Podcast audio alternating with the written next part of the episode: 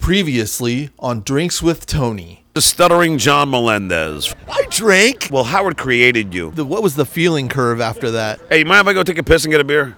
Right in the middle of the city. And It made me even more anxious. well, what you know, what else you got going on? Hey, thanks a lot, man. It's been it's been a blast. On segment two of this episode, we have my interview with director Bent Hamer. We discuss his film based on Bukowski's novel Factotum, starring Matt Dillon. That interview is from the archives of Drinks with Tony around 2015. But first, here's our featured guest of the week, Stephen Jay Schwartz. Thanks for listening and enjoy the show. Hello, this is Stephen Jay Schwartz, and you are listening to Drinks with Tony. Get on the Drinks with Tony show. Yeah.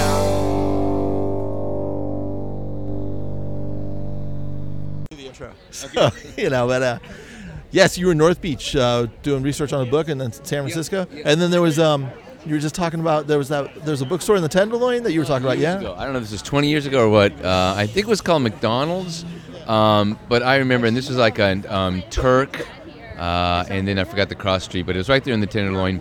Um, and it was like a two-story, one of these crazy old hoarders bookstores where it was two or three stories tall, and it was just filled with um, with books and magazines and, and you know rows and rows and rows. You couldn't make sense of anything, but it was a beautiful experience. It's the kind of thing that you know where indie bookstores could just live and, and thrive for. It'd probably been around for 50 years, I imagine. Um, and then I don't know, it disappeared at some point when all the when all the indie distro- bookstores started to disappear.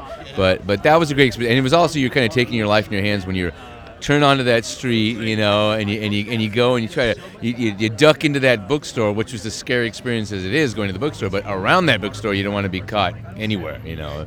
Um, but I, I miss those those days, and I just didn't know if you if you were aware of that bookstore or not. Yeah, I'm not. Um, uh, there used to be this uh, newsstand on O'Farrell called Harold's, and that had everything, and that's where I would get my maximum rock and roll.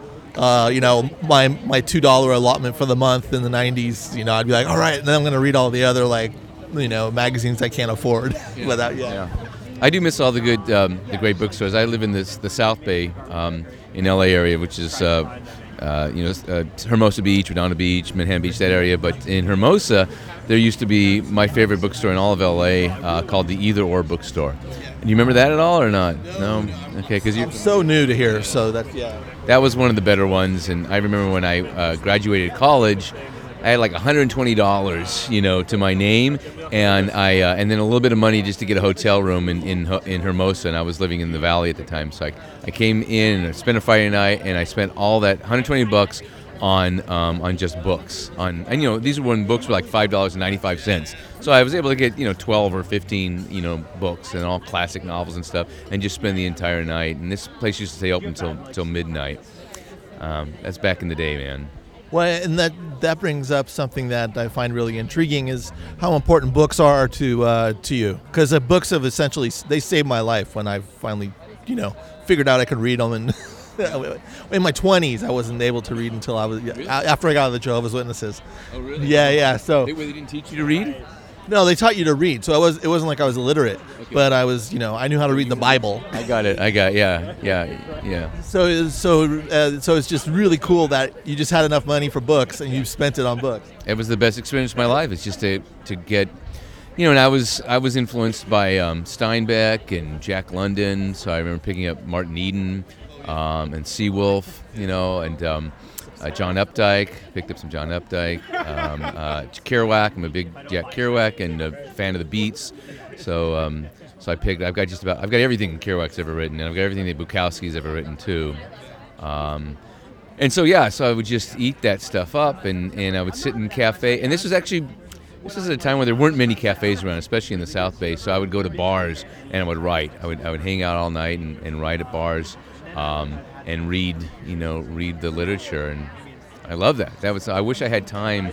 To, to, to do that these days, just disappear into a novel, you know, and, and, and not focus on anything else. What was when was the time uh, that you realized you were a writer? Um, When you started writing, because you know how self, you know how much uh, imposter. I still have imposter syndrome. I'm not sure if I'm a writer. You know when you get that. So, but when you, when you started to go, wait a second, I got I got something for this. Well, the I always avoided calling myself a writer. Um, I had written when I was a kid and didn't- didn't really take it seriously. I thought I was going to be a filmmaker. I was planning on being a film director, and I went to film school and was studying that. But I was always writing, um, and I think it was um, after my dad died. I wrote a short story uh, called Yardsight Candle, and uh, and I submitted that to a couple competitions and, and won both the competitions. So at that point, I felt like okay, but I still kind of felt like I had a long way to go, and I really didn't want to think of myself as a writer. And I was writing screenplays at the time too. Um, but when I was in college, I went out to do this um, copy assignment, uh, copywriting assignment for, um, I think it was for The Abyss, movie The Abyss, and I was for like radio copy and TV copy. And I was sitting in this room with this producer, and they were going to show me a, a, a rough draft of the film and the producer was on the phone and he was talking to somebody and he said oh, yeah yeah i'm here with the writer right now and i looked around the room and i was the only one in the room. And i thought i'm the writer. He's talking about me. I guess i'm the writer. And, and, and i realized i have to start to refer to myself as the writer. I'm, I'm and because i'm now going out for a job you know? I can't say well you can call me a writer or not. And it's like well when we, we can pay you or not you know? Because we're going to pay the writer. So um, so yeah, so I came from that point on. That just you know that was a moment, uh, a little epiphany where I realized, oh, I guess this is what it is to be a writer. You know, yeah. You're all can. Man, I wish I had a micro cassette on me. Can you just say that again and refer to me again? Go ahead. I'd like to. I'd like to hear what you just said again. Can Tony get this? Like you know, 30 years from now. I could probably use a real drink instead of caffeine right now. So Are we gonna start hitting shots in a minute? I don't think so. I'm not a good drunk. I'm a sleepy drunk, which is a terrible drunk. I think you know what. Me too. But I think that's just because I. I think it's because I got older. I- I- Yeah, yeah. My liver used to be able to handle a lot more than one shot of. of so that that's why when I get something to drink, I always get like the best. Like I'll get Macallan, right? Because that's the only drink. The, that's the only shot I'm having the entire night. So that's where I'm going to put the money. You know. I mean, I can't believe like in my you know late twenties, early thirties, I was still just I would drink like six beers and go jump in a pit at a show and just be going all night. And then now I'd just be like three beers and then a corner. Do you have do you have do you have nap places here for me? I you know I jumped into a mosh pit. Um, I don't know. This was maybe maybe 15 years ago. I was with my wife and we went uh, into Hollywood and there was a mosh pit and I thought, hey, I'm going to do this. Just randomly in Hollywood, or was this at a show? It was it was at a show, some like you know an, an unknown name, uh, you know, punk rock and band, and, and and apparently, I mean, I don't know the culture of the mosh pit, you know, and apparently, if you're an older dude jumping into a mosh pit and nobody knows you, it's like going into the wrong surf crowd, you know, in the South Bay, you know, where everyone slashes your tires up uh, up on the hill while you're surfing, and so. I mean, they just targeted the fuck out of me. It's like I, I, I, jumped into the mosh pit, and my wife's all like, "Are you really doing this?" And then she just got to see me get like kind of knocked around to shit until I got tossed out. and I go, "Okay, I've done that. I can check it off my bucket list now." Check it off your bucket list before you're 70, because if you're doing that when you're 70, that, All right. It'll be the last thing you do on your bucket list, actually. Yeah. Do you surf?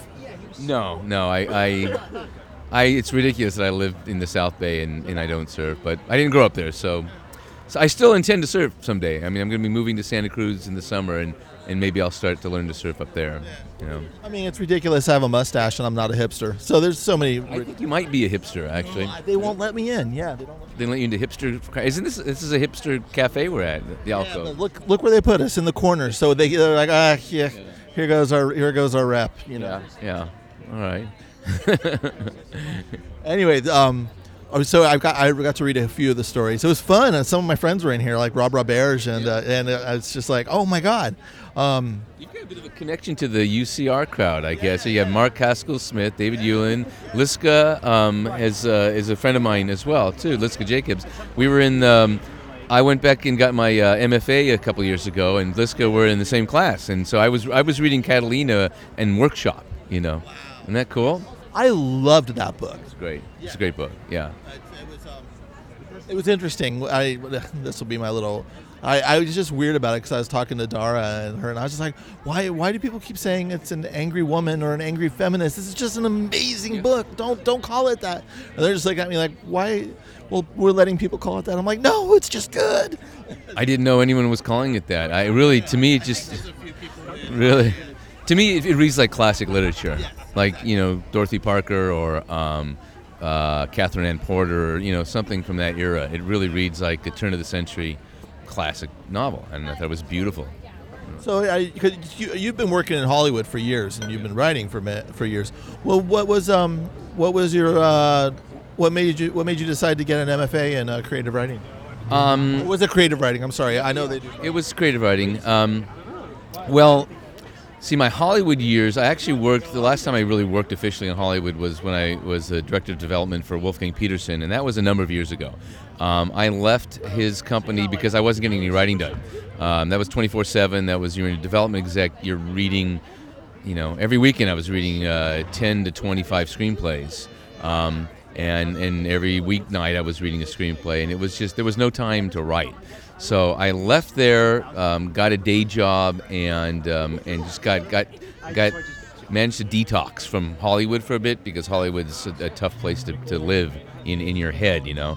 Um, especially kind of at that level with a big thriller director, Wolfgang directed um, Air Force One and In the Line of Fire and Troy and The Perfect Storm and all these kinds of films. So it was really on the inside, and, and at a certain point, I just wanted to get out and and be in control of my own story.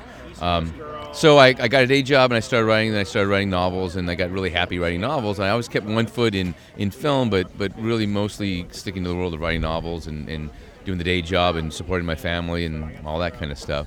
Um, so what was the question? Hey, I don't know. I was just so lost in your voice and what you were saying about. It's uh, Lost in it too, I guess. it was uh, it's interesting that, and that's exactly the book, uh, Hollywood versus the author, because you've been on both sides of it. Um, and I always feel like I'm a novelist first, and I, I kind of still don't feel like I understand the Hollywood system. Like like um, you, you said you were in development. What what exactly does that mean uh, when you're working? You were working with one director, yeah. So Wolfgang Petersen uh, is a director and a producer, and so when a talent, the talent could be a director, it could be a producer, it could be the, the actor or, or big writer or whatever. Um, they um, they'll get a producing deal with a studio. So Wolfgang had his uh, deal with you know Sony Pictures and then with Disney, and then you, you have like three-year deals every now and again, um, and they support everything that you do as, to, to make a film. So basically he was looking for properties for him to direct and for him to produce. So he wouldn't always direct them. Oftentimes he'd be a producer on it, and his producing partner, would, would work with this with him on these. Um, and then a handful of these, maybe once a year, once every year and a half, he would direct one of those. So in our slate, you know, when he was directing, let's say Outbreak, um, we were also producing another five or ten films that we had in development. Um, and maybe five of those got made, and the other five or ten um, were continually in development, which means that you take the story and you rewrite it and you rewrite it. You hire new writers and you hire new writers, and and, and during that process, you're the studio's spending more and more money on the new writing team and and, and preparing this this screenplay to become a movie. And at some point, there's so much money against it that if it doesn't get made, then um, then you, you just kind of get in a situation of, of development hell, where maybe the original screenwriter, you know, is you know ten, you know, ten parts away from the, the product that you're working with now, and and you know, and and he doesn't even recognize, and he might even get he or she might get screen credit because it goes to the Directors Guild for arbitration, um, but he may not recognize anything on the screen as his own. It's such a trip, yeah, and, and that's essentially some of the stories that you've brought together. How did you um How did you come up with? uh, How did you approach uh, these uh, authors and screenwriters who've been in and out of the game? Essentially, I mean, you've been in Hollywood for so long, so you, you could probably just go, "Hey, friends, raise your hand," or maybe not. Maybe it's harder than that. Well, my uh, this is this is you know when I left Wolfgang's company, I started writing novels. Um, first of all, I didn't know a single author, and then as I kind of got into this world, now I know thousands of authors, right? And I love it. I love this this community of writers more than any other community I've found. Is just is is writers are the best, authors especially. Yeah, I um, to, I always tell that to my students. I'm like, novelists are it's, it's one of the stupidest things you can do in your life, but it's so full of cool people. It's the only club that I feel okay. Yeah, it's the only club that everyone's a little bit of a, a, an outcast, you know, and I love that, and and you can sense it, and, and so we all get together, all these outcasts, and we form a group, you know, and we go to these conferences like uh, Thriller Fest or Bouchercon, or these for for my genre, it's mystery thriller, crime thrillers, these type of things, and and and that's the best of the genre community, by the way, because they're um, the people are really the you know the best, the top, you know the Lee Childs, the Michael Connellys of the world will reach down and they will blurb new authors who come in and, and help them with their careers. And it's it's it's a very giving environment, which is not like Hollywood. Hollywood is not a giving environment. You know, you're pretty much on your own in Hollywood. Um, so. Um, what are we talking about? Well, we're just we're just uh, reveling in the community of uh, writers and novelists, and it's- I was going with it though. I liked I liked how that you brought up the generosity because I've no, I noticed that too. Just coming in, I, I kind of not really knowing what I was doing, and then writing, and then uh, you know terrible for years, and then when I started getting a groove on, started reaching out to people, and people were just so nice, and it's because we're just all fans. Yeah. We're all fans of the genre. That- I, I mean, not the genre, the medium of novel writing. Yeah, it's true. Uh, my experience is that authors are, are fans first, right? And they're readers first. Um, I know what I was going to say is, that, and what, you, what your question was is kind of how did I reach out to people to be part of the of this collection? Um, it was a good question, and I can't believe I, I forgot it there. Um, uh, what was the question? No, I'm just fucking with you. I'm just fucking with you. Yeah, yeah. The drinks haven't even started rolling yet. Um, no, I um, so I had experience in, in Hollywood, and, and everybody that I met as an author wanted a film deal or a TV deal. Um, that was like the, the you know the gold you know ring here is to be able to get a, a, a film deal, and everyone's thinking about you know oh maybe I'll have this uh, experience like um, Game of Thrones you know or Dexter, and and, and and you're the author of this phenomenal series or, or movie that comes out.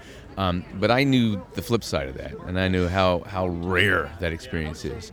You, on the other hand, had pretty much the best experience with your book, and that you wrote your book, you wrote your screenplay, you got it made, um, you were on the set. Eric Stoltz directed. it. I mean, it's it's it's an amazing experience, and, and I would actually probably, if I do a Hollywood versus the author part two, I'll ask you to to participate in that and tell us your story, because I also want to hear success stories from people, you know, as opposed to the nightmare stories, and, and most of them are nightmare stories, um, and and that's kind of what I wanted to. I wanted to reach out to the people who were successful and the people who were kind of just starting. But anyone that's had any kind of experience pitching to Hollywood or selling their their their screen and you know TV and film rights to Hollywood, and and talk about what happens thereafter. You know, once you've sold it and you're all excited, and this big producer brings you into the room and they say, We love your, your book and we love everything about it. Everything is perfect, it's amazing. You spend half an hour talking about how much everyone loves your book, and then they say, Okay, we just have a few notes, right? And then they hand you a 20 page document, single space, that was written by their intern, um, and, and, and it changes everything you know? And, and and you know from the setting and the central characters and you know suddenly your protagonist has gone from a from a woman to a man because they've got a relationship with Ryan Gosling you know and they want to they want a project for him and you know and, and they don't think it really should be a Nicole Kidman piece. And it's all then about making the project. And it's not about the the, the story that you've written right? And for better or worse. You know, sometimes it's the absolute right thing that should be done with that project because no 400 page book is going to be a 110 page screenplay without serious adaptation.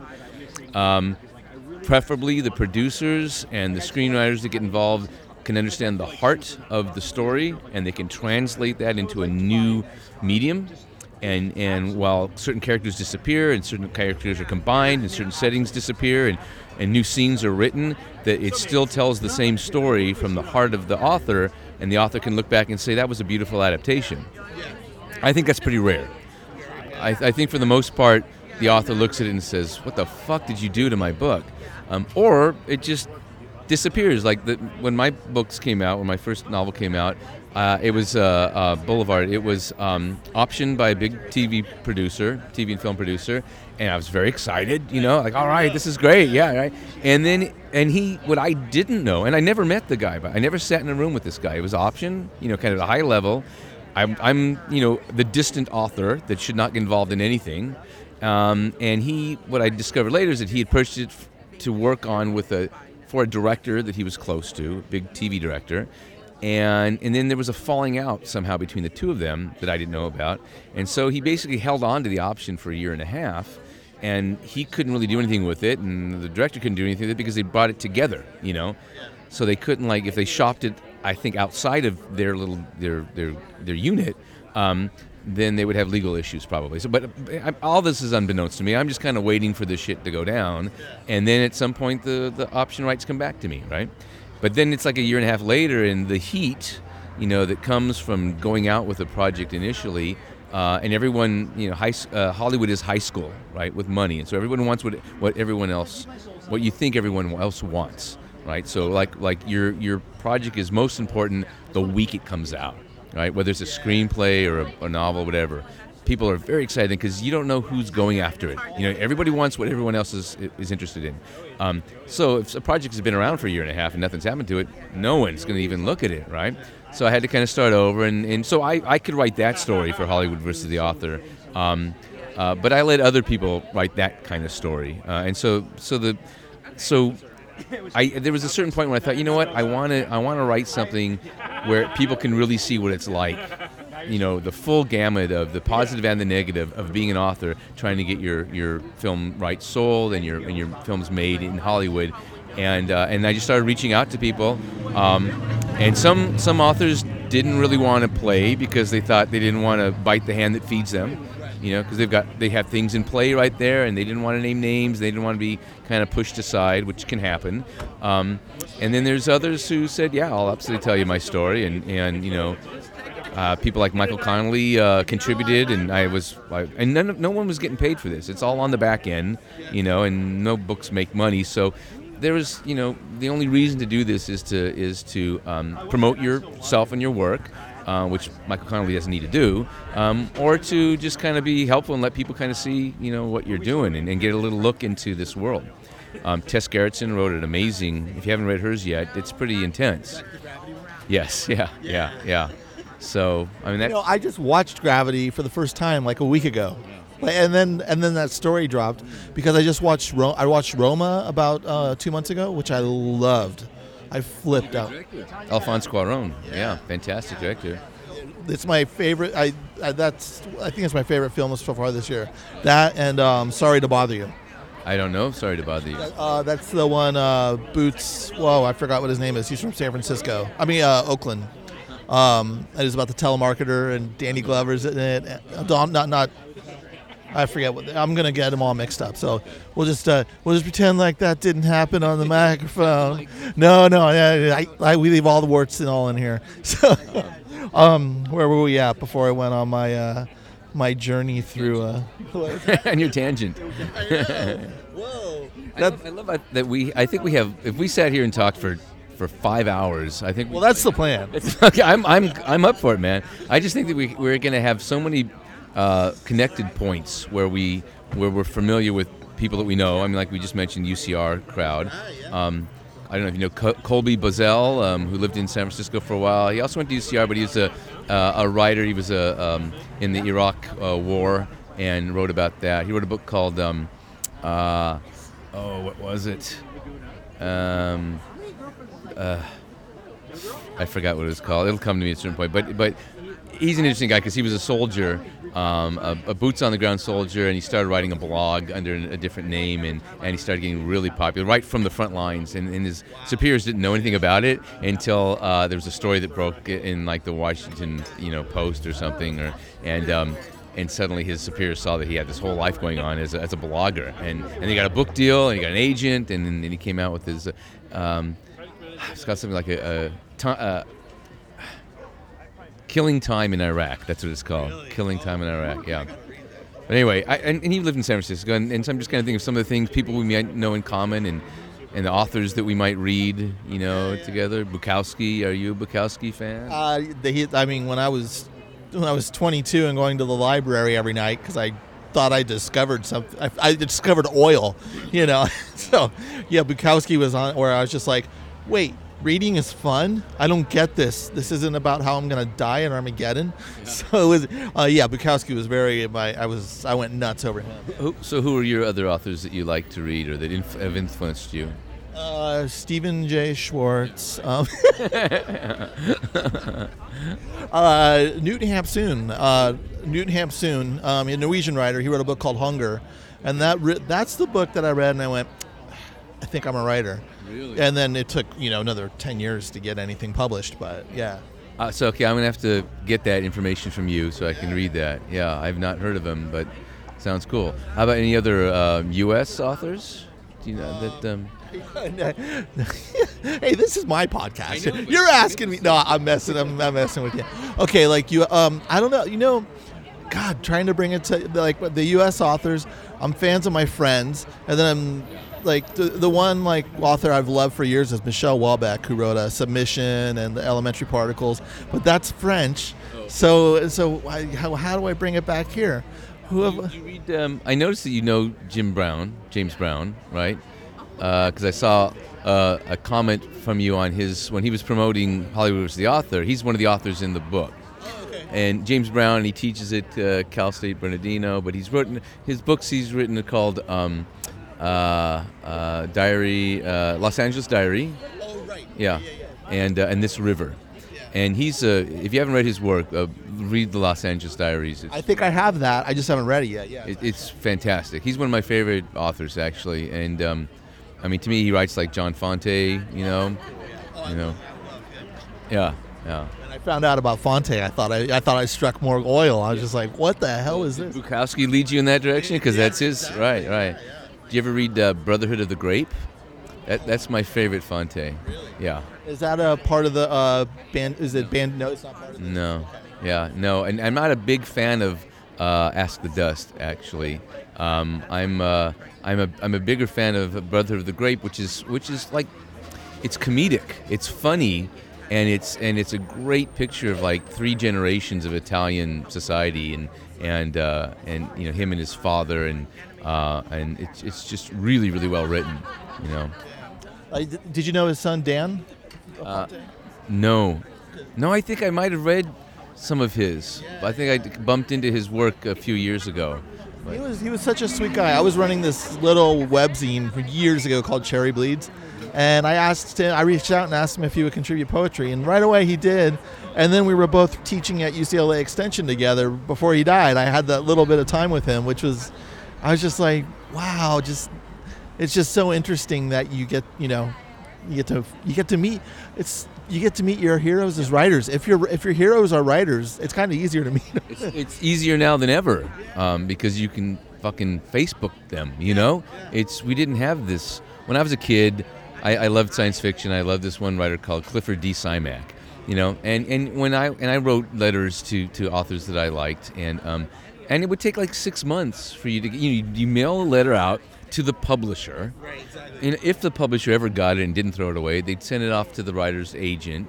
And if the agent got around to it, he'd send it to the writer. And then, you know, then the writer would be like shocked, like someone notices I exist, and then they would write a letter. And, and so I actually, when I was 14, I was making films, and I and I asked for the the rights to this author's one of his books, and I sent him a letter, and he sent me back a letter. He was- got like six months later, and I was just excited to get a letter from him, right? But he said that he couldn't give me the rights because if you you, you, you sell rights, you don't just give rights away. And if you were to give it to me, then he couldn't give it to anybody else. And and I and I was interested. That was like my first education in in how this kind of thing works, you know. Um, but you know, there are so many authors that I wish I I wish I would have met John Updike before he died. I wish I would have met Bukowski. Um, I've been able to meet uh, Chuck Palahniuk, which is cool, a couple of times. Yeah. He was one- he was one of my first interviews before I called it this before I called it Drinks with Tony, because they didn't know it. They the publicist was like, "What are you doing?" And it wasn't even there was no word for podcast yet. So I was just like, "It's the ble- it's Cherry Bleeds was the so it was like I'm doing the Cherry Bleeds web stream," and they're like, "Okay." Well, do you want to uh, have lunch with Chuck Palahniuk? I'm all, yeah. that was like that was like my first author interview. So when I have like when I kind of lose my my direction as a writer, I read a couple of things. I read Bukowski to get kind of centered, and then I read Fight Club again. And I've read Fight Club like eight times now, and and I think it's brilliant. I think it's really it's one of my very favorite novels ever. And, and what Bukowski is in, in your top uh, the ones that you go to the most? Um, Ham on Rye, I think is, is my. I like his novels. Um, so any of his novels except for Pulp, which is his last one, which is a weird, yeah. I remember reading that because that was that came out like a couple years after he died, and I was just kind of like, or a year or so, I can't remember. I was just kind of like, ugh. Yeah, it's like it was like a failed experiment of his. Um, but everything else of his. And Ham on Rye is my favorite because it feels like the most autobiographical and goes back to his early youth. But women, Hollywood, actually, the, for the book Hollywood, I, I had the rights to, to publish, republish a couple of chapters for, for Hollywood versus the author, but something didn't work out, so we didn't get it. But, but you know, that was about the making of Barfly. So that had some great, you know, sh- stories about the chaos and involved in making that film too. Um, Factotum. Um, Factotum. How did uh, did you get to see uh, Bent Ham- Hamer did uh, the with with Matt Dillon on that movie? Did you get to see that? Yeah, I did. I did see that. Yeah, I liked it, but I, I don't think it really stood out in my mind. I mean, it's been years since I've seen it, um, and I liked it, but it didn't jump out as like, you know, not like Fear and Loathing in Las Vegas, which I thought was a great adaptation, you know, of the Hunter S. Thompson. Well, Bent Hamer's a Norwegian dude, so I, I think what I think I liked it because my, my mom's from Norway, so it it kind of gave Bukowski a Norwegian take where it's like "Well, you- we go crazy like this. You're, you know, I can't even do a good Norwegian accent. It was like, Norwegian. You've got to get the accent down. no, I know, I, yeah, I just, I just got my California accent and everyone laughs. That's all. and I put a microphone on my face, and then they laugh even more. You're, I love what you're doing. I love the fact that you're doing these interviews and you're out there working it, and then you've got your movie out now. That's very cool. It looks so good from where you're sitting. I'm sure. you're living the dream. I don't know. Sometimes I, I got to tell you. Well, um, yeah, if, if you do a, a second edition, I would love to be a part of it. Um, but what did you say? So we can get that for sure. Uh, was it, were we talking about something? Yeah, yeah, you, uh, yeah. If if we get a 2nd I'm edition, sorry, the valet's here. I've got to go. okay. You're good at this. You're really good at this. Okay, let's go back a bit because I just lost track of my thought because that was funny. Um, you're getting me back for uh, for sneaking up behind you when I found you. Hey, Tony, where are you? I'm like you on, on your cell I'm phone. like he's not here. I've, I've, I've, I've scouted this entire restaurant. You know, I was bummed out because I was almost late and I can't find him. I'm going to call this motherfucker. And where is he? And then I hear him right behind my, my ear. I'm, uh, who's calling? I guess you had to be there. Yeah, it was hilarious to us. Yeah, that's right. It's really intriguing. Let's go back to uh, when you asked for the book, for the film rights when you were 14. You actually had your first development meeting as a 14 year old. Did you know that you would go that? It's kind of like a development meeting of let me acquire these rights. Yeah. Um, well, I didn't know what I was. I didn't even know I was asking for the rights. I was just asking the author if I could make a movie out of his out of his book, and and I had a buddy, uh, my my best friend in, in since I was a kid growing up, and, and his name is uh, Seth Garden Schwartz. So we were Schwartz and Garden Schwartz Productions, which is which is, and he, he said, why, is- why isn't it Garden Schwartz and Schwartz? And I said, because that doesn't sound right. It's got to be a Schwartz. Uh, Schwartz Garden Schwartz. See how that sounds? And he goes, "Yeah, I guess you're right." I'm like, "Ah, my name's first. But anyway, so we made films, and um, and I had this one really cool film that uh, book that I read by Clifford D. That that, um, that I actually wrote a screenplay for, and um, and then I then I contacted him and you know and, and just to see and if I could make the movie and you know he didn't give me the rights. I don't know if I would have made the movie anyway. We were, we were working in Super 8 without sound. You know, it's like it was not easy to make even a short three minute film because you didn't know what you'd have to shoot and you didn't know what you had until it came back from being processed which in albuquerque new mexico i'd have to send it to a lab in new york and it'd have to come back. And then i'd look and see if it's all black that means oh i guess i had the lens cap on or whatever you know? And so then i'd have to reshoot. So it's not like it is today. Um, and then when you wanted to edit something i had this little room in my parents my parents had this room that they had built that was supposed to turn into a sauna at some point, which they never did. So it was just this little airless pocket that I would go into and I would edit these Super 8 films and I'd use this toxic cement, editing cement, to, to, to edit little little you know pieces of film together in tiny film. It's Super 8, right? And you know I'd be in there for eight hours and I'd come out like completely woozy and like uh, you know feeling sick to my stomach from the fumes. Um, but it was just not easy to make films that way. And my God, I wish if I'd grown up in this era when you when you could make a feature film off of your iPhone and you could edit it on your Mac and you can distribute it on YouTube, you know, I, I might have been doing something kind of cool. Um, I see. I try. I think about that a lot because I think about. I like. Sometimes I really like limitations of process because then it, it challenges us to grab what we need. So if we know that, if we know we have to grab something, and there, there's there's more of a um, urgency there. That then that I think we get a different feel than if you could do 40 takes and oh I don't look so good from this side. And, is true. Yeah, I actually you learned it when I was in film school. I was shooting the film on 16. I had this old um, uh, editor, old Italian editor from Universal Studios, who was donating his time editing it. So he, so he edited on a flatbed, you know, a moviola, and then a flatbed. And so, you know, you'd go in and he would he would assemble a scene, and and he'd ask me my opinion, and I would give him some feedback, and then he'd say, okay, come back in three hours, right? And he wouldn't show me like 10 different versions of a scene, and, and he wouldn't do it like right when I'm standing there. It would take three hours for him to go and reassemble, and I'd have to really, really think about that scene and what it would look like if, it, if, if one shot was shaved by three seconds, right? And if a different shot replaced a shot. You know, you'd really have to try to keep that in your head in a way that, that we don't have to do right now. And so, so yeah, you were much more part of the process of creating this this vision. You know, I come back three hours later and I look at it, and then I have to have make another comment, right? And and it was a beautiful process. I mean, I do miss that. You know, and, and that's why that's why we all smoke cigarettes because you had to take a cigarette break. That's true. Yeah, yeah, yeah. I should have started smoking. You know, yeah.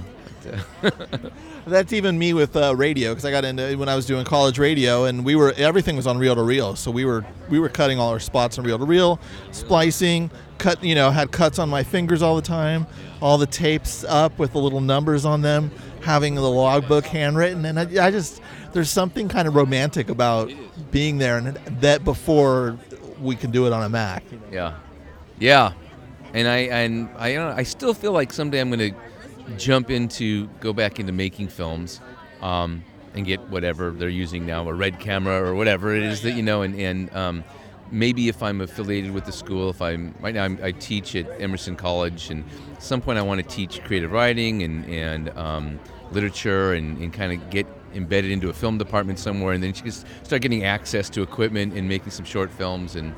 I don't know. That's just still that's still ahead of me, you know, yet to come. But um, yeah, I'm looking forward to be able to to use the tools that are available now, and really make some cool stuff. I mean, I, there's a lot of stuff that I made that just disappeared because I shot on 16 or I shot on 35, and I shot a, a half hour film on 35 that I just never finished, you know. And it was like it was a big film. I had you know it was a 15 day production, and we had like a 60 person crew, and everyone was donating their time. And you know, it's like the negative is still at Technicolor, you know, and the and all the the, the positive is you know that we're the working cut you know, it's just all disappeared somewhere else, and and and that was years ago, and it just it was too ambitious, too big a project, too expensive to keep going, you know. going back to because because we're, we're we're we're sitting here romancing about uh, flatbeds and uh, and you know film. Man. Yeah, yeah. But the, the, the, you talk about the Lumiere um, guys. Where I mean, the real back in the day when people were like, "You kids aren't gonna make anything out of this crap. It's about still photos." Right, right. Yeah. No, that's what actually um, I'm uh, I'm very proud of the.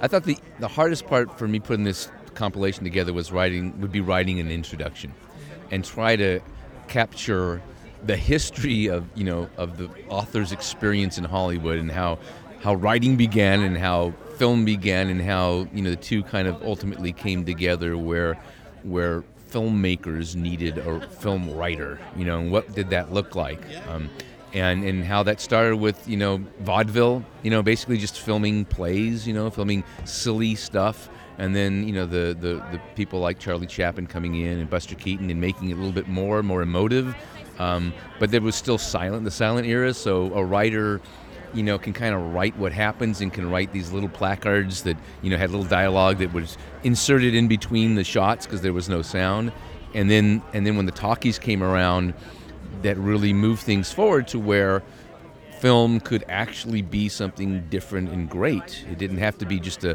a play that was shot from the center of the of the theater. It can, you know, well already, you know, early films were showing where the, the movement of the camera, and the camera can be in a close up, it can be in a distance, and it could take the viewer where the director wanted the viewer to go. Very much like a novel. In a novel, you can you take the reader where you want the reader to go. Uh, in a way that a play can't, you know, even because you're you're stuck viewing the play from one perspective. Um, so the combination then of the of the writing and the dialogue and sound, and then bringing in great stories to the process was this wonderful evolution of film that turned into the golden era of Hollywood, where we have these beautiful films. I mean, they made a lot of shit too because they were making a lot. I mean, they, they were pumping out so much stuff that that you know 90% of their stuff could be shit, so that 10% can be brilliant, right? With great directors and great writers, um, and these authors who you know were you know William Faulkner and and and whom else, whoever else that were great authors that were that were picked because of their um, their uh, their authority in their industry. You know, it was just very exciting for them to be part of that because in you know one movie can pay them you know two years, five years worth of what they would make as an author. Oh yeah. You know, but uh, most of them didn't understand what it was to to adapt to translate their novel into this new medium, and many of them hated it. Faulkner. Um, uh, hated it. You know, he couldn't do it. And, and there's some good stories I've got in the introduction of, um, of others um, uh, who were, um, oh God, the classic, uh, the Billy Wilder and um, I forgot, my, my, my mind's going as far as I can't remember. But, you know, there's these, these classic authors who, who hated the process. Then some of them figured it out. Some of them, some of them got it right and, and became successful screenwriters as well as, as novelists.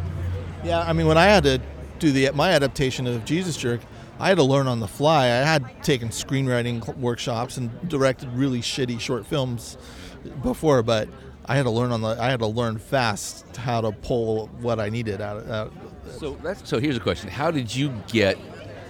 Did you just write a spec screenplay from your novel, or did the novel write sell, and someone wanted to make the film, and then you said, "Yeah, I want to write the screenplay"? Well, um, the the when you say the word sell, it kind of brings up the idea that I made money. Right. No, I'm talking like I'm talking like for a dollar. Right? yeah, exactly. Um, yeah, yeah. They, at first, it went to um, a producer who I who I, I worked with for a while, Jamie Patricof. He was with Hunting Lane Films, uh, so we, he wanted to work on a TV series version of it, and I got to. He, that was my first experience working with a producer and getting notes, and working on that, and then that option ran out, and then through a friend of a friend, um, if I if I remember the story right, it was Eric was uh, looking for someone who could write really good young adult characters for a sci-fi type alien film that they weren't sure what they were going to do yet. So that he was offered my book to to see if he wanted to work with me. As a writer for that project, yeah. And then he read the book and went, "Oh, we have our alien film. I knew nothing about the Jehovah's Witnesses, and here it is." So that There's the alien film right there. Yeah, yeah. So that's kind of just how that worked. And, uh, so, and then after that, Eric, they were like, "All right, Eric wants you to write it, so you don't lose the tone, because that was the thing. It doesn't. It the tone had to stay. It, we're not making fun of the. We're not making fun of this, but it's funny. So So you really did have the best experience that, that anyone can have. I had the best experience I will ever ever have, and I know that. That's and I and yeah. So yeah, unfortunately, I'm not gonna if, if I'm on your volume two, I'm, I'm not. I, I'm gonna be the guy to call and go. And we need the one guy that's got the experience. We've got a couple in this collection. Lee Goldberg. Lee Goldberg and, and T. Jefferson Parker, and you know these guys seem to have pretty damn good experiences. And I realized, okay, I guess some people did, you know, have an experience different than mine, so I should show that, you know. But you, but you haven't seen my car or where I live, so there's that there's that situation too. I, I, and we all go through that too, and that's why I had to get a day job so that I can send my kids to college and you know and, and, and all that kind of stuff. Afford to pay for, for coffee, even though you paid for the coffee. But um, Shh, I don't do it every time, man. Oh, great! Now I'm stuck. it, it's coffee though. It's not like you're paying for the for the martinis. So uh, It depends what time. It depends what time it's at. one, one. I, I will. We won't talk about it. It's called Drinks of Tony. It really is. It is, it is drinks. We are drinking. Yeah, yeah. And, and, and I'm glad it's coffee because although it doesn't seem like I, I need the, the pick me up because I'm a little bit fucking um, uh, uh, manic at the moment, um, if I'd had even one drink, I, it would have put me right to sleep. So I might have tried to put the have a drink just to kind of you know go with the flow of the of the of the you know the tone of the the, the, the podcast. But then you would be like nudging me all the time, saying, "Steve, come on, wake up." It's it's just really funny. So, well, speaking of that, some people have thought, "Oh no, I don't want to come on your podcast if they're sober," you know, and, and but it's like, That too. Yeah. I mean, there could be there could be people in AA or something that would take offense to that, right? yeah, and I, I I've gotten a few comments, but then I've had like Jerry Stahl come in the studio like three times in San Francisco. He knows what's going on. He's just like, I love Jerry Stahl. He's great. He's another influence too. I think it's really neat. Yeah. And I- he gave me uh because I we were when I was telling him he's like, well, do you like the cut? I saw a rough cut, you know. He's like, do you like the cut? I'm like, yeah, it's really good. And he's like, did you make any money? I'm like, no. And he's like, do you have any mouths to feed? And I'm like, no. And he's like, well, you just like you just had you just had the movie dream. And I'm like, what? I'm like, no, no, you're the guy that I want to be. And he's like, No, it, it really is. You, if you can, and this is this is great for you because now this is a precedent that that allows you to negotiate for the things that come after this. You have now been the the sole screenwriter, you know, for a film that was made, directed by Eric Stoltz, it, it- on Amazon, produced. Really, this is the this is the stepping stone to the next thing that you want to do. That you at some point you may want to direct something, and you'll have a little bit of clout to be able to do that. You know. I have no idea how to do that, but we'll we'll see what happens when we get there. I just keep writing, and just sit in my corner. if I if I knew how to take a meeting, maybe that would that would work out. But it's like, It's just like this, and, and and it's what's important is that is that you work with people who you can respect, who see your vision. Um, that that's that's where it's all at. And you know what's weird is when when your book, like my book, went out through CAA to all, all their top clients, right? And I was so distant from this process that I never met any of these people that they sent it to. You know, they had, you know, top showrunners and producers and stuff, and even the guy who optioned my book for a year and a half, I never met him, right? Which is really unfortunate because there's you don't get the opportunity to have a shared vision. They're basically just buying a, a concept, a property, and they're saying, well, we're going to do whatever we want with this property. We've now bought the rights for practically nothing, you know, because it's just an option. Um, and uh, and and it doesn't really matter what the author has to say about it because he's not part of it anymore. It's like I'm going to get a, get a screenwriter, I'm going to get a showrunner, whatever, and, and we're to we're going to make this into something, and the author will be damn happy that it's happening, right? And that's and a lot of authors are very cool with that. They don't want to learn about the process. They just want to see you know their films get their books get made into TV or film.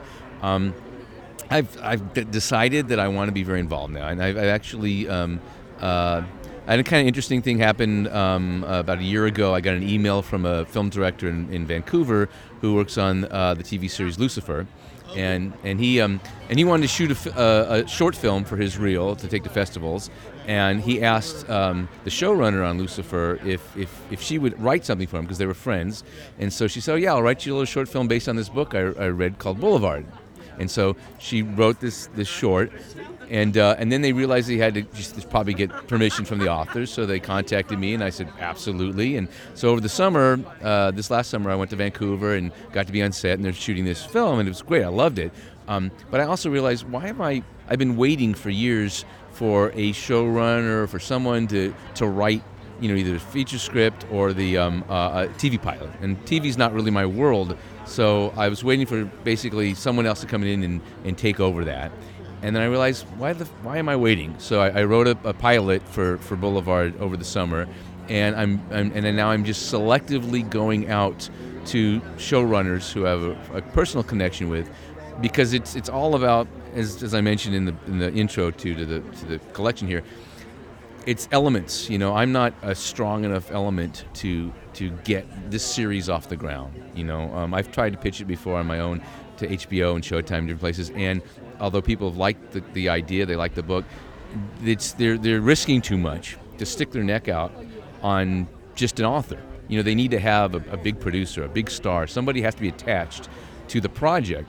And so, you know, when hopefully I will get either this showrunner from Lucifer involved and we can partner up, um, or another showrunner, and and, um, and and I just I want to be part of the process now. I don't want to be the author that, that, that closes his eyes and say I hope it works. I, I wrote the pilot. I want to be, you know, the the central person on the creative team. I want to be the person they turn to when they're asking questions on set, you know, uh, about story. Um, and I might do what you did. If it's if it's not right for TV, I'm, I'll try to play it out for TV as a series. And if it's not right for TV, I'll write it as a feature, and then I'll try that route. You know? Uh, let me tell you, the next film that I work on, I'm to be like, what? It needs to be a lady. That's fine. What? What else do you need? I love this check. Do you have another check? Because I, feel like, but the, but I loved being a part of that process. I mean, it was to the point where I got, you know, I was just like, I was trying to listen to Eric's directions to the actors, just because I just wanted to grab everything. I'm like looking at the lighting guys. I'm looking at everything, just going, trying to soak in as much knowledge, you know. And then the actors, I'm going, wow, you said that way better than I ever thought anybody could say that in my life. You know? Yeah, I and that's that's how I felt when I um, when they shot this short. Um, a guy named Dylan Neal is uh, is the actor who plays who plays the character Hayden Glass in, in from my books, and he was so good. Just watching him, every scene. I mean, it's when you when you work with a really good actor, when you get to observe that, and you see someone who's so comfortable at their craft, um, and they know, like Dylan knows what the camera sees. When the camera's on him, you know, he'll know what, and you have different lenses, so you have different, you know, aspects and you know of the of the of the frame, but he's aware of who's in the scene with them in the frame, and he's he positions himself so that he's aware of the composition of the frame itself and, and, and aware of who's in the scene to make sure that they get become a part of the scene too and it's just it was beautiful to watch. I love watching really great actors being directed well too. Um, yeah i love that experience and you know you need to be on a feature you know on your own project watching that occur. I would i would recommend that um, for you uh, really stick to your guns on everything you do from now on and because people are going to come to you for your vision.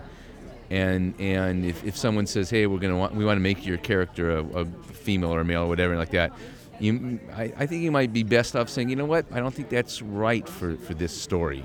And, and and a you'll get a lot of respect. There's the power of saying no in hollywood is very important. And and b you might discover that they weren't the right ones to, to, to do this project with to begin. If they didn't get that basic thing of, of whose story it is that's being told you know then they're not the right ones. And you're going to find somebody in the process that will really respect your vision.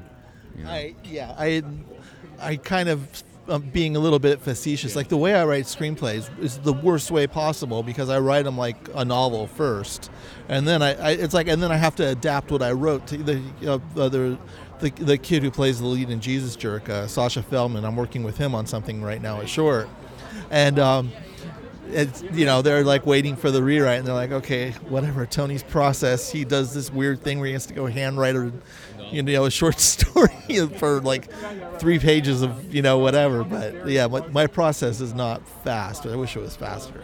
But um, yeah if your producers are cool with that and if you can hit a particular deadline and sometimes you don't hit it it's still if they're committed to you it's still all right.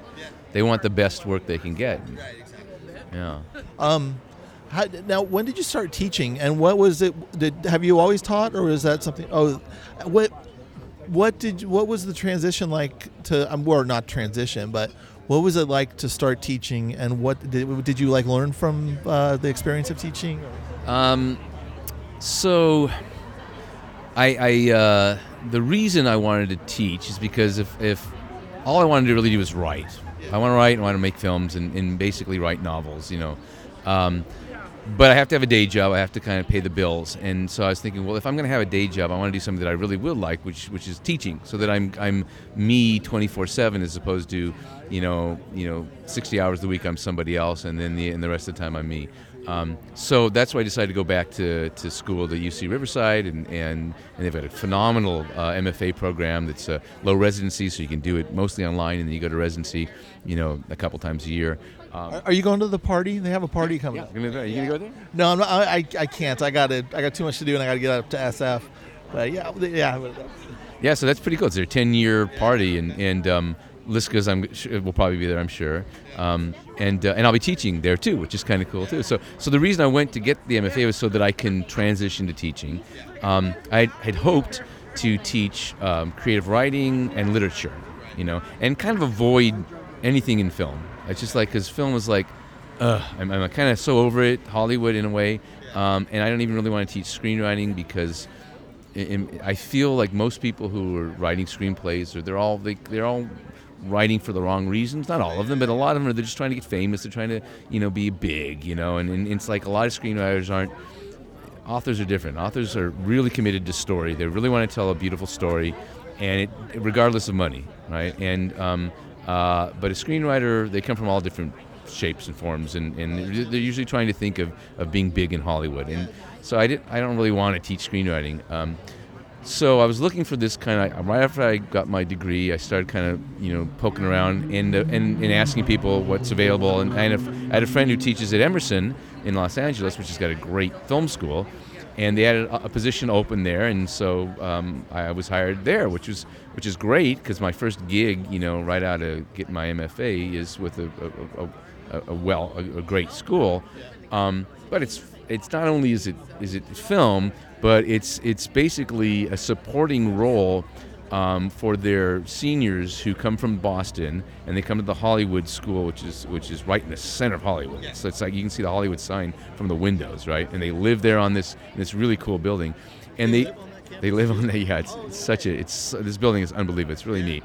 Um, and then they and what it is it supports their internships. They all take internships in the industry, and and the Emerson alumni are everywhere, um, and they and they support this strong internship program. So these kids come in and they start interning at Fox and Sony and WME, you know, so all the top agencies, the top studios, um, from the top places like that, all the way down to just independent production companies, Red Wagon, um, and then uh, and then YouTube channels and whatever it is they get. It's Fox Sports, you know, this. So they all get these different internships, and the class that I teach is basically a support class, a supporting class to help them succeed at their internships and ha- help help them navigate their route through that until they graduate, and then where are they going to go from that point forward? And you know, so it's not here I am again, you know, Hollywood stuff, and I'm dealing with kids who are very eager and excited to get the hell out of school and into the real world.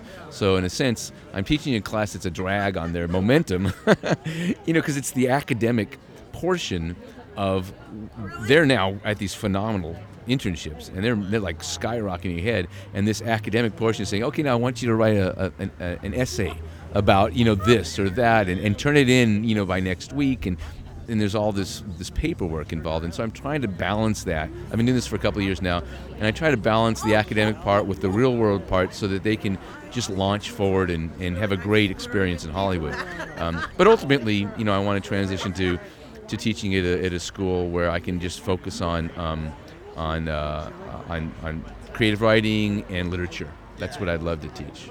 You know, while I write. You know, so Uh, uh, you uh, there is there an element of it where you also um, you teach them how to deal with personalities and how to in the or or to, do you not go that deep into the um, I think that that comes up.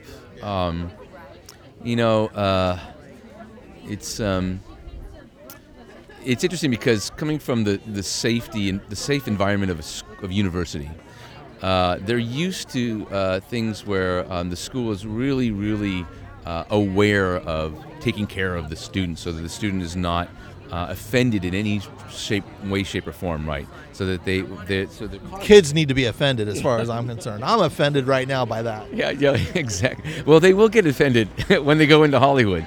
So there is that kind of preparation of, you know, I taught a, a, a class during, you know, one of my semesters on Me Too, you know, and what was going on because that was starting to happen, you know, Harvey Weinstein, you know. So here are these students coming in from Boston into Hollywood and suddenly they're in this Harvey Weinstein world that's, that's, that's erupting. It's been there for a long time, but now it's suddenly people are aware of it, right? So so this in, when you're in a university system, it's very uh, aware of that, and and, and, and, and and there are people there, a support team of people, to if any student is offended by anything, you know, that's a Me Too kind of environment, you know, they're there, they're on it, right? You know, uh, Title IX, and you know, everything is very very um, there to protect the students.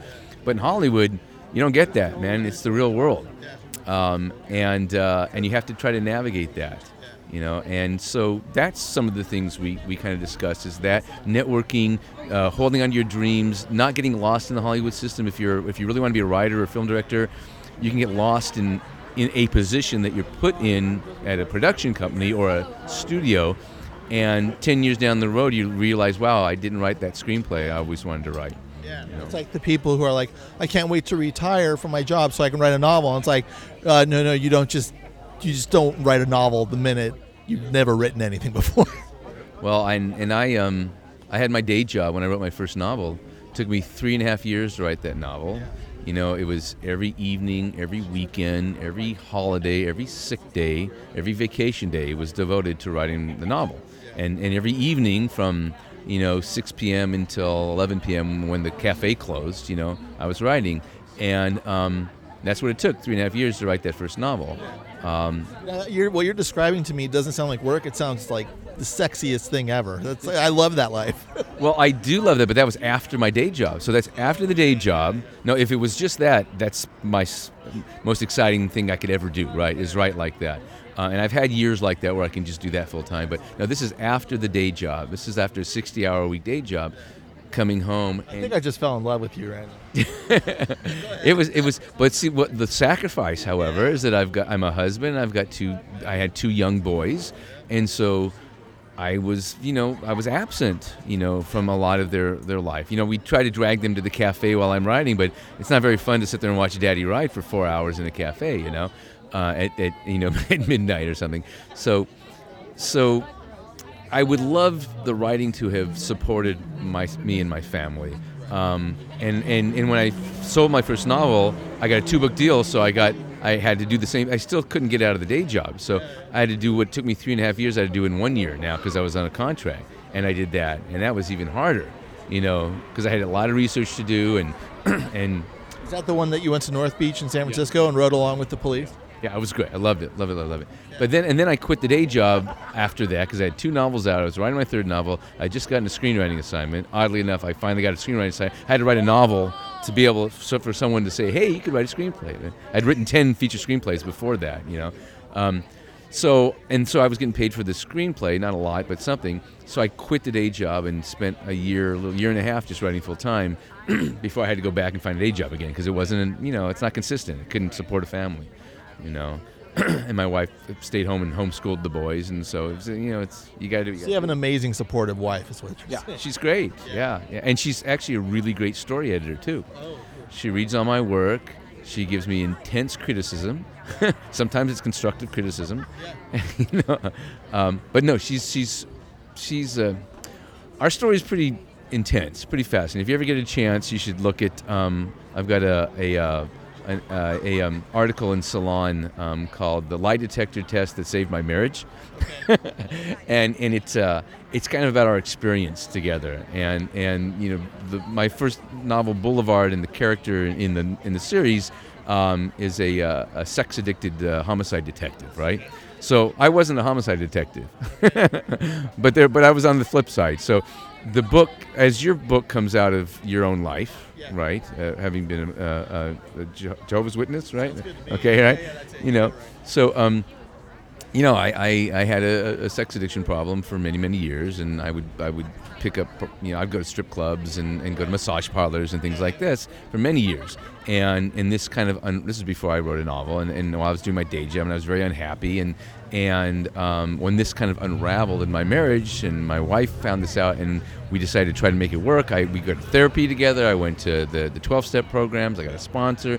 We worked really hard, uh, and she was she was so supportive and she wanted to make this work and actually she felt that the person that I actually was that she didn't know was more interesting than the person she was married to right so it suddenly sparked something in our relationship that as long as it was based on trust and I would change we would have a successful marriage. And it, and, and this was 12 years ago or something. So we we so then I started writing this novel about a character who was a sex addicted police detective and what he what he had he's in the 12 step program and you know all these these things in in a, in a, in a crime novel right in a thriller.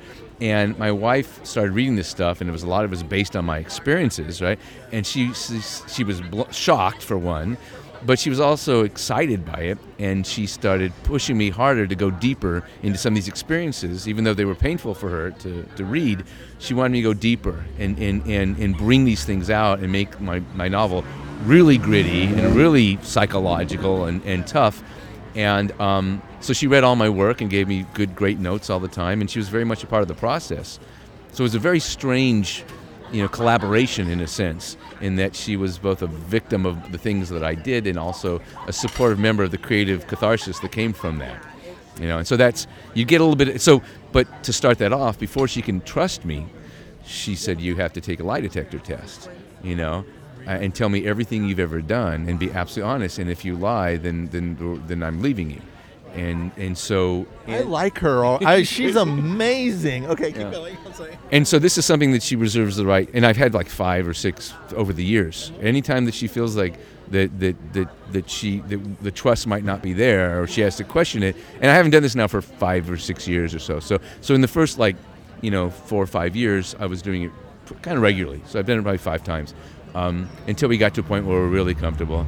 Um, but um, yeah, so that's that's why I wrote that that that story um, about the lie detector test that saved my marriage because it really did. It saved the marriage because it gave us a ground point where she said, "Okay, now now I believe what what you have to say, and we can start from ground zero and build a relationship." and that's and that's what we've done. And now we're closer than we ever have been. You know, and the families and the family, my kids know all about this stuff. And you know, when I came out with the book, I spoke a lot about that. And um, and it, and, it, and I get emails from people who are you know have any all kinds of addiction issues you know because the 12 step program you know uh, is it works for every kind of addiction and so I get people who read it and they feel especially the guys who are going through sexual addiction issues they it's real it's it's not bullshit you know so um, I know that's It's really cool because when you worked on it, and this, there's what how it brought you together even more. I, I love hearing that because I, I was married for 13 years and divorced. So whenever um, that was a different situation because that was a Jehovah's Witness marriage. So that kind of that died after like four years when I left. I just didn't realize for another nine. but uh, but um, what was I saying? Um, I got on, I got on me, but uh, the I find that when people go through the conflict, they become that that's kind of important. that's what That's kind of important for like an amazing relationship to get through the conflict. Yeah, yeah. Well, if you get a chance, you should read that article because it's pretty. I stopped reading the comments. I've got like hundreds of comments on that, you know, and it's just it's so divisive, you know, that I just go, you know what? Everyone's gonna have their own experience. You can't you can't walk somebody. No one's experience is like our experience. We're we're you know we're open to different things where you know where this can work, you know, uh, and we go through you know went through marriage counseling together and we and and we check ourselves and, and we check in with each other and, and it works but it, it's not going to work the way we did it for a lot of people you know and it's just so that what i ex- what i expose is just my experience. And it and it may or may not apply to anyone else's experience you know? But I find it beautiful because it, you, I find the there's a happy ending to it. Yeah, there's still a shit ton of work, probably constantly, but it's it's important work. my, my libido has has dropped quite a bit you know in my as i'm getting older and so there's less conflict but at the same time there's more conflict because my wife's all where's your libido yeah That's when we just got to work harder. Yeah, yeah, yeah. yeah yeah exactly That's on us. yeah, it's true, and it is on it is on us. But I'm I'm yeah I'm thankful I have a great marriage, great kids that that, that have you know been able to, and I'm really happy that we did because there was a moment when we could have gotten divorced. Very could have gone either way, and we, we we've been together for 27 years now. You know, so See, you know, the way another way you were looking at me when you were like, "Wow, you got to do your own book and your own screenplay, and you got to be on set." I'm looking at you like, "Wow, you got through the conflict in your marriage. That's so rad." it's pretty rare. I, I'm I'm I'm pretty I'm, yeah. And the fact that I've come away with our kids as close as the, the family's so close, you know, they've gone to, you know, I started going to the LA Times Festival of Books, and, and I've been on panels every year. I'm on a panel there, and, and I get to bring my kids, and they've grown up there. You know, they've grown up, you know, in the green room and getting to to meet all these other authors, and you know, go right up and meet. Um, uh, uh, um, Buzz Aldrin, you know, sitting at a table, or James Ellroy, and and and, and have and, and to see this world of authors um, it's it's it makes me very proud to know that we've we've given them this kind of education, um, and and as a family, you know, my boys are they're two years apart and they're best friends, and and we're very very close knit family, and, and yeah, I look back and I say, you know, that's one of the reasons why I've slowed down on my writing, unfortunately, um, is because uh, I realize that you know I only I could I have to work a day job to support the family, and then if I want to write a novel, it will take up all the rest of my time that I could be doing anything else, living a life, you know, just eating and breathing. You know, if you're going to write a novel while you've got a day job, you know, it's going to take all your time away from your wife, your kids, your, you know, everything else. And and I did that for two novels, you know, for Boulevard and Beat. And after that, I just I, I reprioritized my life so that my family was was a higher priority. Um, but it slows down my, you know, I've been able to do projects like Hollywood versus the Author, and I've been doing short stories, and I've and I've judged um, the Edgar Awards, and I judged the the the uh, book LA Times Book Prize for a few years. So that's taken time too, but um, you know, it takes a certain kind of mental commitment to sit down and write a novel where you want to live it in your head 24/7, and and I'm trying to get back to, to be able to do that without sacrificing, you know, my my, my family relationships. And how great is the Los Angeles Times Festival of Books? I, I, being in LA, like I tell everybody, I'm like, if you're an author, you have to go. It's just that's so amazing. It's Disneyland to me. I, I love it. it. It's the best time, best two days ever, and it requires a lot of work because I, I'm usually moderating a panel, so I have to read the, the the books of the authors that are on my panel. I have to write up the questions. I have to keep it going. I have to make it interesting. So it's a lot of work. Um, but it's also, and especially if I've judged the, you know, that's like five months of my time reading, you know, a couple hundred novels and, and helping judge that. That's that's. I'm not gonna do that again. I've done it for like three years in a row, and it's like, okay, I, I, sit, I can't handle it anymore, you know. But um, but uh, but being around that environment of authors, uh, it's it is it's it's heaven to me, you know. And in last year, in like a 10 year period, I've always gone, and then last year. Um, I, uh, I had a trip, uh, took my family to Ireland and Scotland, and it was right during that. Every you know, as far as the, the, the vacation time and the cost of the plane tickets and all that, it, it was right during the festival books. So I had to make this choice, and I thought Ireland and Scotland, right? You know, so that's where I had to go, and so I've missed it for a year, and I really miss it. So I'm looking forward to it again this year. And you'll probably be there with. Oh, definitely. I'm there every year. Uh, the, at the end of April, nothing gets me out of Los Angeles because I'm at. I am there whether I'm on panel or not. Yeah, yeah absolutely. Well, hopefully you'll be on a panel this year. Yeah, yeah. Uh, yeah, and usually, you know, usually I become a, a plus one of someone, so I'm in there. I'm in that green room. You know, get in the green room. So we'll make sure that we get that great green room food you know. Man, my parent when when I did the Jesus Jerk panel in 2010 when it was at UCLA campus, I brought my parents down, so they had my two wristbands, and they didn't go to any panels. They sat in the green room and ate all as much. They were like, "This is the most amazing thing ever," and I'm like, "Guys, I kind of got to work here, so I'll see you later because I'm doing stuff." You know, you just reminded me of something that was very fun. I was listening to a little bit of your interview with Liska Jacobs, and you had mentioned something about um, how before you published your book, you sent it to your mom, right? Yeah. Yeah, to get her, I don't know, her okay. I heard basically from she's in it, she's in it right? And um, stuff in there that she never really knew. So, yeah. inten- and then you said that when when you heard back from her, she thought this is accurate, right? You've you've accurately, and that's pretty intense. She called it the truth, which, which is kind of also um, the what they call the Jehovah's Witnesses inside the organization. They say it's the truth, and she's she said, "You wrote the truth." So that kind of had a dual meaning of she gave it the okay of the Jehovah's Witness experience. Love it, love it. So when I wrote my book about this sex addicted police detective, and my mom, you know, I didn't send it to her beforehand, and there's no mother character in there, but you know, she she knew what was going on with me with my addiction and everything like that, and how it almost destroyed the marriage and all that. So when um, when I had my book launch from Book Soup, and I had you know 70 people you know in attendance all these people from you know all my life had come for this thing and my mom flew out to be part of this. You know when people asked her what do you think about your son's book? You know the thing she said was i'm not responsible. Mom, if you're listening, you are responsible.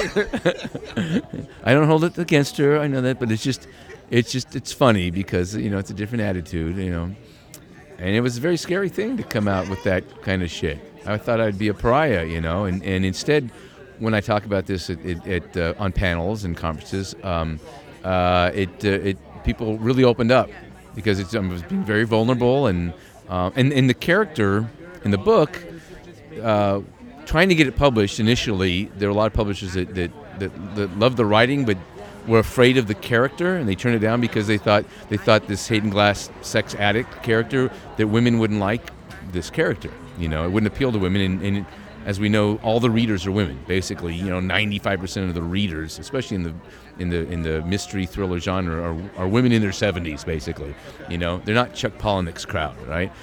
So. Um, and and what I've discovered is that it's just absolutely the opposite because this what this character is is he's a, a, a faulty character who is aware of his fault right? He's in program. He's in he's got a sponsor. He he gets his 30 days. He gets his 60 days. He falls off the wagon when he has issues and he goes back to day one. So he's trying to be a better person right? So he knows he's got a problem. He's aware of his problem and and he's trying to keep it a secret from certain people and and, and other and and he's he's the kind of person who's he's heroic, but he would never say he's heroic. So the characters around him recognize that he will sacrifice himself for others, while at the same time he's a very com- complex character who's a sex addict who's dealing with his own issues and and and is not the best model of a human being. Um, and so, in a sense, the characters that he that he meets, the female characters, they want to fix him, right? I mean, you want, and so I think the reader it appeals to readers because they see a, a, character. First of all, everyone knows someone who's got an addiction issue. Someone in their family, you know, can be. So they recognize these the this this challenge of a human being who is aware, he's self-aware of his addiction and is trying to become better.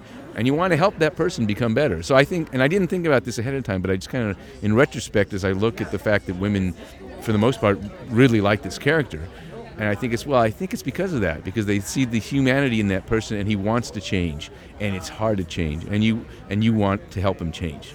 You know. And you and by being so um, upfront about it, you take away the shame. There, there's the, the shame kind of goes away when you like when you bring. I used to be ashamed to say I, I grew up Jehovah's Witness. I was so uptight about that. So I, I'm not not that it's the same thing, but there, there's there, there's it, if you just blow it out there and people go, oh, you know, Yeah. oh, I've been through that too. Oh, I understand. Just, that kind of blew my mind. I don't know if you had, you probably, yeah. Absolutely. To be able to be open and honest and vulnerable uh, and see what comes back and on, absolutely honest. Just being honest is like it, people are are dying to hear honesty. yeah. You know, and into something that, that touches them and um, and is recognizable to them in their lives. Even writing fiction, you can tell when the author's being honest and true or not. It's such a trip. And well, that's interesting too because um, the third book that I was writing, I, I wrote a whole book and threw it out the door basically because it wasn't something that, that I was familiar with. I was, you know, was, I did a lot of research on it, but you know, I, I my process is that I kind of have to write me.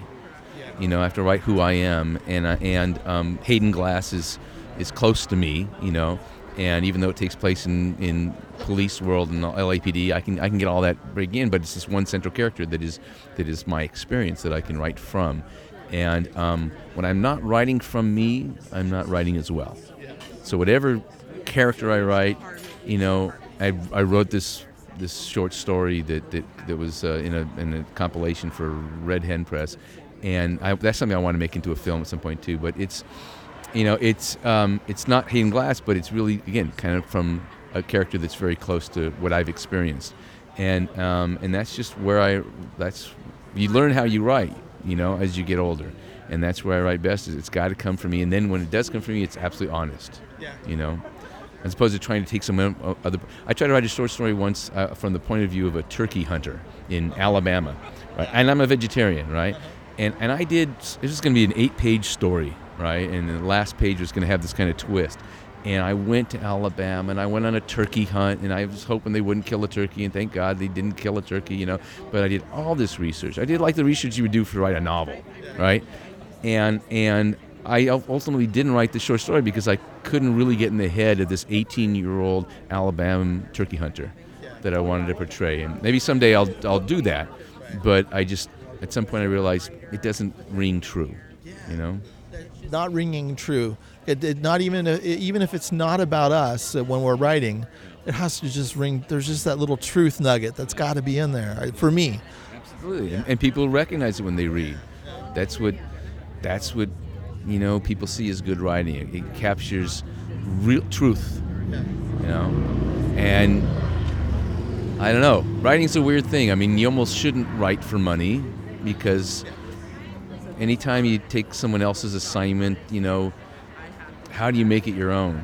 And then if you make it your own, this is this is the, the problem with writing for TV or film or whatever on an assignment, is that what it takes to make it your own is such a painful thing. I mean, you have to put so much of yourself into it that you just can't see someone else then arbitrarily change it, you know, or put another writer on it and suddenly it's a different thing, you know, because you know what it takes to to to um, you know integrate this story into your own personal life and then bring it out as who you are, you know. Um, and and that's why it's so satisfying to write a novel or a short story because you what what comes out at the end is what stays you know and it's you and it doesn't it's not just you know the the seed for someone else's commercial idea that's going to fit into this time slot on this TV series and that's a different that's a different thing you know you got to be ready for that if you're going to do that world.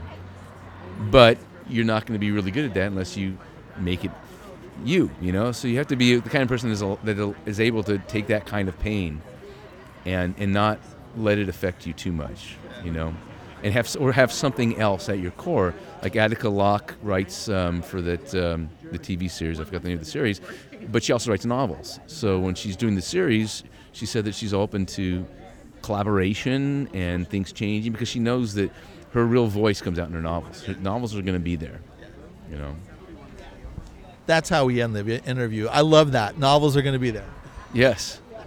Stephen Jay Schwartz, thank you so much for being on the show. Man. Yeah, Tony, it's been great having drinks with you. yeah, a lot of fun. I'm really glad I got to meet you. And that was my interview with Stephen Jay Schwartz. He's the author of Boulevard and Beat, and he's also the editor of Hollywood versus the author. Check him out. And now here is director Bent Hamer discussing his film Factotum based on Charles Bukowski's novel. Hello, uh, my name is Bent Hamer. I'm the director of uh, Factotum, uh, based on uh, Charles Bukowski's novel by the same name. And uh, welcome to Drinks with uh, Tony. So, since uh, Factotum's uh, based on Bukowski, when did you discover Buk- Charles Bukowski um, as you were growing up? Yeah, I read him when I was younger, not not too young. I was in my yeah first years of my twenties, I think, and uh, I liked him very very much, uh, and uh, especially uh, his poetry, which I didn't uh, read too much of, but I remember it very well. The the few I read, and I dived more into it when uh, when we prepared for the film actually, and but I, yeah I'm not a disciple. There are so many Bukowski disciples, but uh, I read him among uh, other writers. But uh, he, yeah, he stayed with me for all these years, and suddenly he popped up again as an opportunity to to to adapt into a film. If um if you would have read Bukowski today, do you uh you know as we're older, do you think it would have had a, as much of an impact, or because it, it seems like that early twenties is the the right time to hit Bukowski? I think. Yeah, that's his kind of resistance and his way of looking upon the middle class life, and people has to do what's expected of them and all that. But I think when when you're getting a little bit older, it uh, like I said, it stay, stays with me. And uh, if you read his uh, poetry, I think it gives a kind of more depth to his his more existentialistic way of writing in his prose in his uh, in his uh, novels. And uh, he's he's not coming up with any, I mean, answers, but his questions are really good, and there is also, I think, an empathy for the people living on the edge uh, without being pathetic, which I like very much.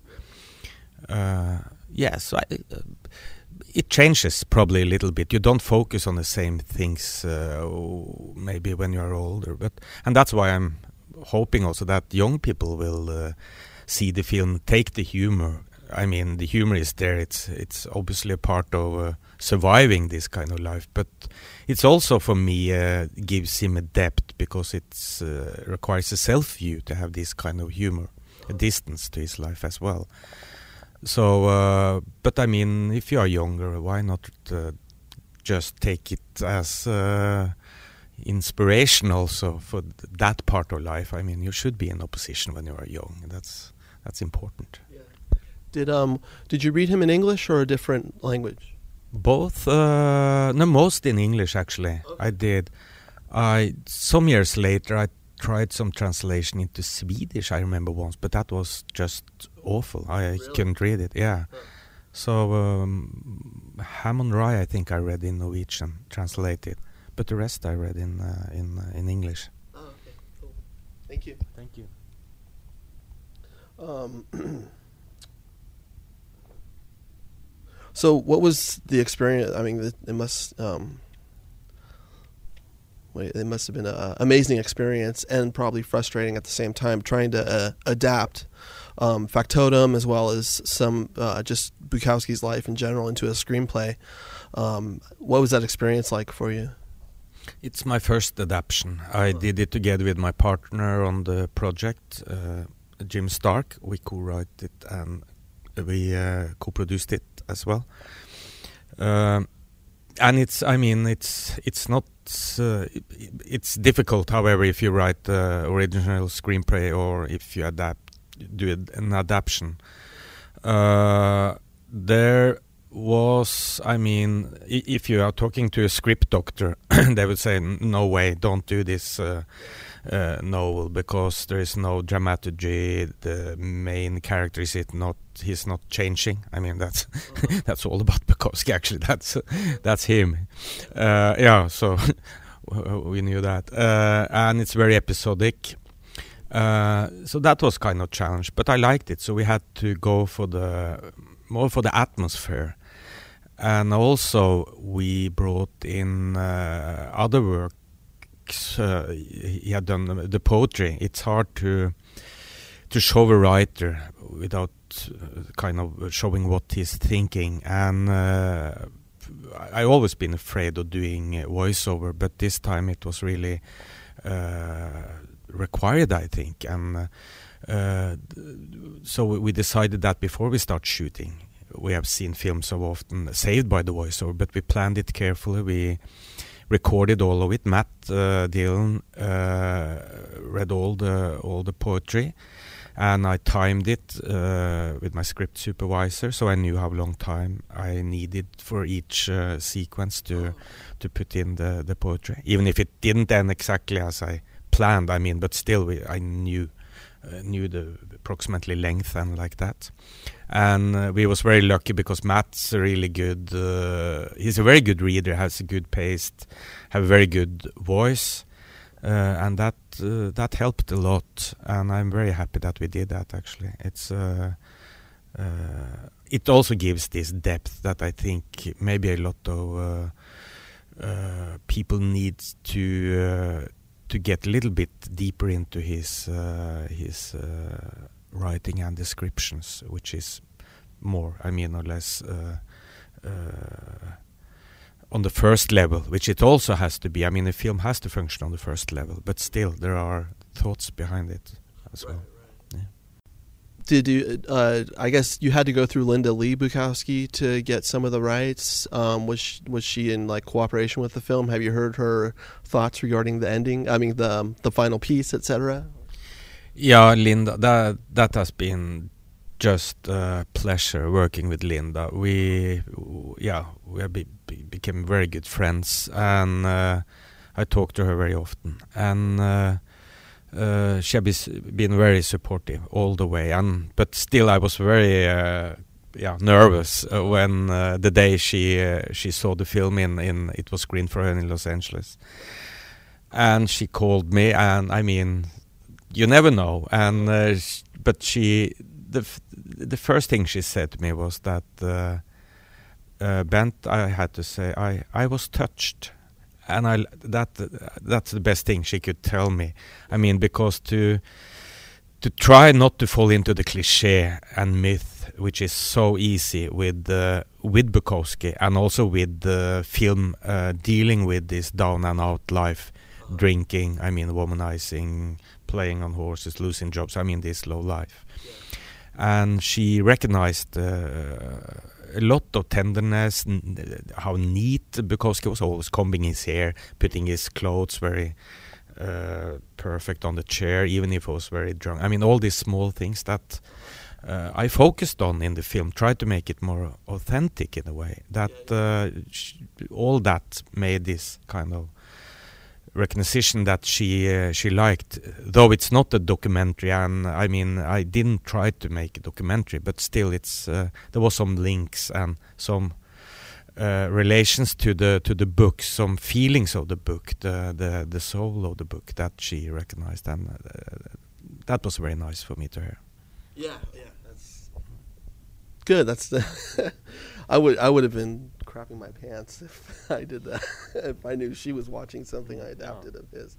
Um, what was Sean Penn actually uh, originally cast? Is that right, or one of or in the original running? Uh, Sean is a good friend of uh, of Linda, and he was a good friend of, of Hank. And uh, uh, you know, we struggled with this financing and all this with this film for like eight years before we uh, got it together. And Linda, she always was very uh, careful about. She she didn't want to push, and we had really to say, "Yeah, but I want your opinion. Read this draft and like that." And uh, there was a time when she asked me, "Bent, I I like it so much, and I would really, if you want, and just tell me if you want." Would you like that I give it to to Sean and let him read it? And she really wanted him to see my first film also, Eggs, which I made ten years ago. but uh, that was also a film that Linda liked very much. And I said, yeah, why not? And uh, Sean saw it and he liked it very much. He liked the film, he liked the script, and he wanted to do it. So I came up here to San Francisco actually to meet with him uh, over in the Marin County there, and uh, we talked for a long time. He was just doing the the pledge. He was editing the pledge. I saw the first part of of the pledge. I remember, and uh, I think honestly he really wanted to do it, and we we was we kept on for like one and a half year, and he couldn't find time to to schedule it and uh, in the end we called him up and uh, and said that it's uh, it's hard for us to continue when we when it takes so long time. And he said uh, that he still wanted to do it but uh, he he understood perfectly well if we wanted to to just continue without him. So uh, so that that was that journey. But well we had nice, nice talks. We met another time also and talked through it, but it, yeah, we couldn't make it. So yeah, because he was originally for Barfly too. I think he was the, supposed to be originally cast for that. Maybe, maybe. Yeah. um, so how how was the casting process for Matt Dillon and also Lili Taylor and uh, Marisa Tomei? Um, yeah, in a way, it's it's kind of strange because uh, we we ended up with. I mean, there is a huge cast there. It's like sixty-one person with all the small parts and uh-huh. so on. But the main part is uh, friends or friends of friends. We ended up there in a way, and Matt Dillon was suggested by uh, Fisher Stevens. He, he, oh and this was before Crash. So for me, Matt had been gone for a long time, and I hadn't seen. I loved Matt's uh, earlier films, and then it was gone with his. Uh, uh, romantic comedies, which is not my cup of tea, but obviously he did well. Uh, so I react, oh, Matt Dillon, yeah, and uh, but my focus went back to the earlier films. That yeah, maybe that's a good example, and uh, he said, and he's looking for something new to. He want to do something else, and he read the script, and by then he also had the chance to go and see my uh, my film Kitchen Stories, right. which was playing in uh, in uh, in New York by then. He liked it very much and wanted a meeting with me, and we talked through it. And yeah, and then it was a process, of course, but it was very nice meeting with him, and I understood quite well that he he really uh, he could do it actually, and I mean all.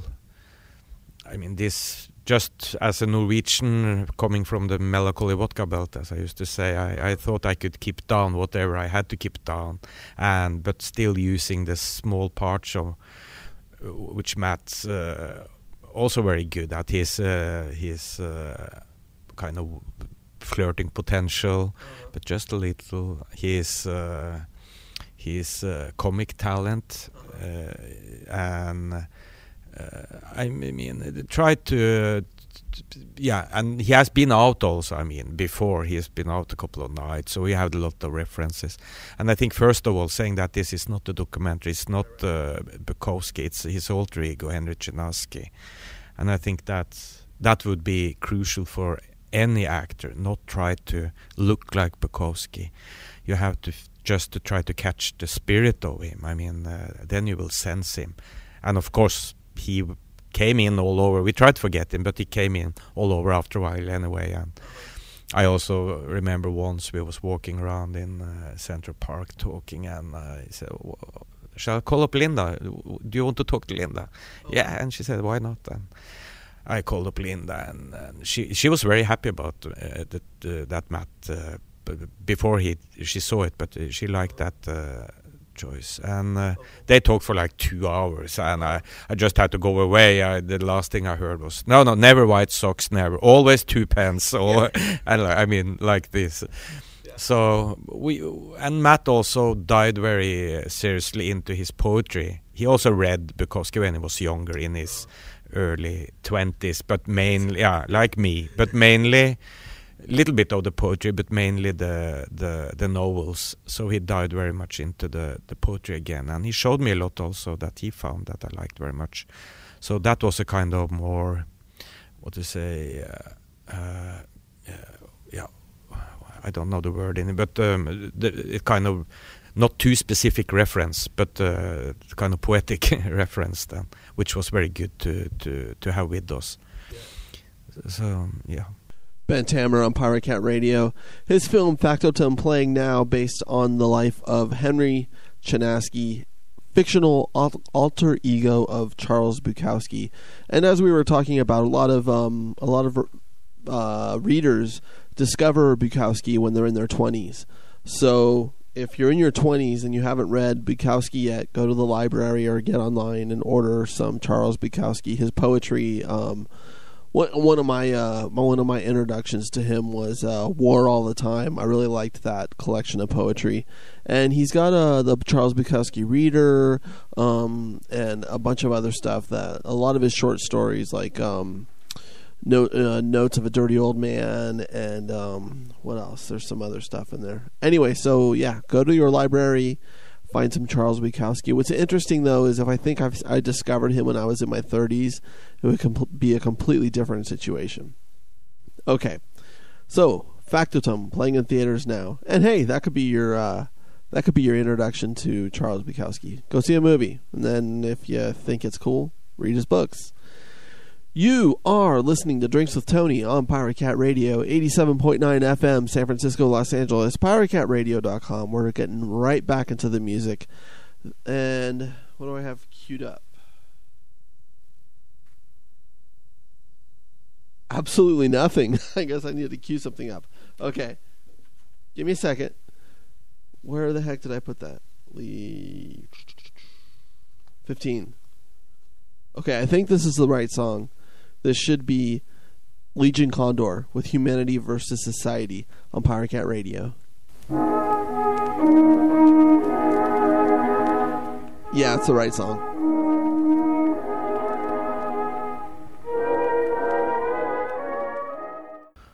Thanks for listening to Drinks with Tony. Next week on the show, we have Gabriela Herstik and she's the author of Inner Witch. Remember to subscri- subscribe on iTunes or Spotify, or hell, even if you want, just give me a call. I'll play any episode you want over the phone. Just get in touch. Thanks for listening to Drinks with Tony.